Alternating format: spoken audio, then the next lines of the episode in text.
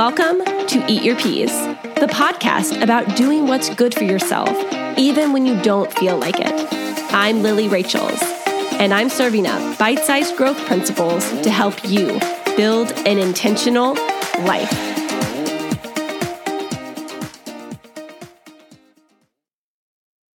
Hey guys, welcome back to Eat Your Peas. I took the last two weeks off unintentionally, but now I'm back to the regularly scheduled episode. Today I want to talk to you about something that kind of came to me, um, and it's it's this. I wrote down just because it makes sense doesn't mean it's acceptable. So the context for that was I was finding myself in a situation where I was making a defense for somebody based on something that occurred in their childhood.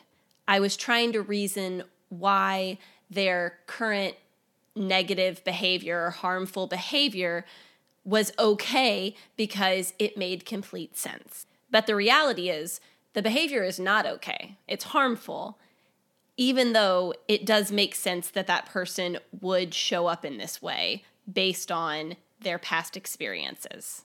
And it got me to thinking how often we do this for ourselves or other people in our lives. We make a case for why we're allowed to act a certain way or why this person, why it's okay for them to treat us a certain way. An example of this could be I yell at my kids and I'm short tempered, but that's how I was raised. My parents yelled at me all the time. Or they berate me when they're angry, but they were abused as a child. While both of those excuses serve as a reason behind why a harmful behavior is occurring, it doesn't make the harmful behavior acceptable. There's a popular saying that I see on Instagram all the time. It frequently pops up, and it's don't bleed on someone who didn't cut you. And in essence, that's what this boils down to.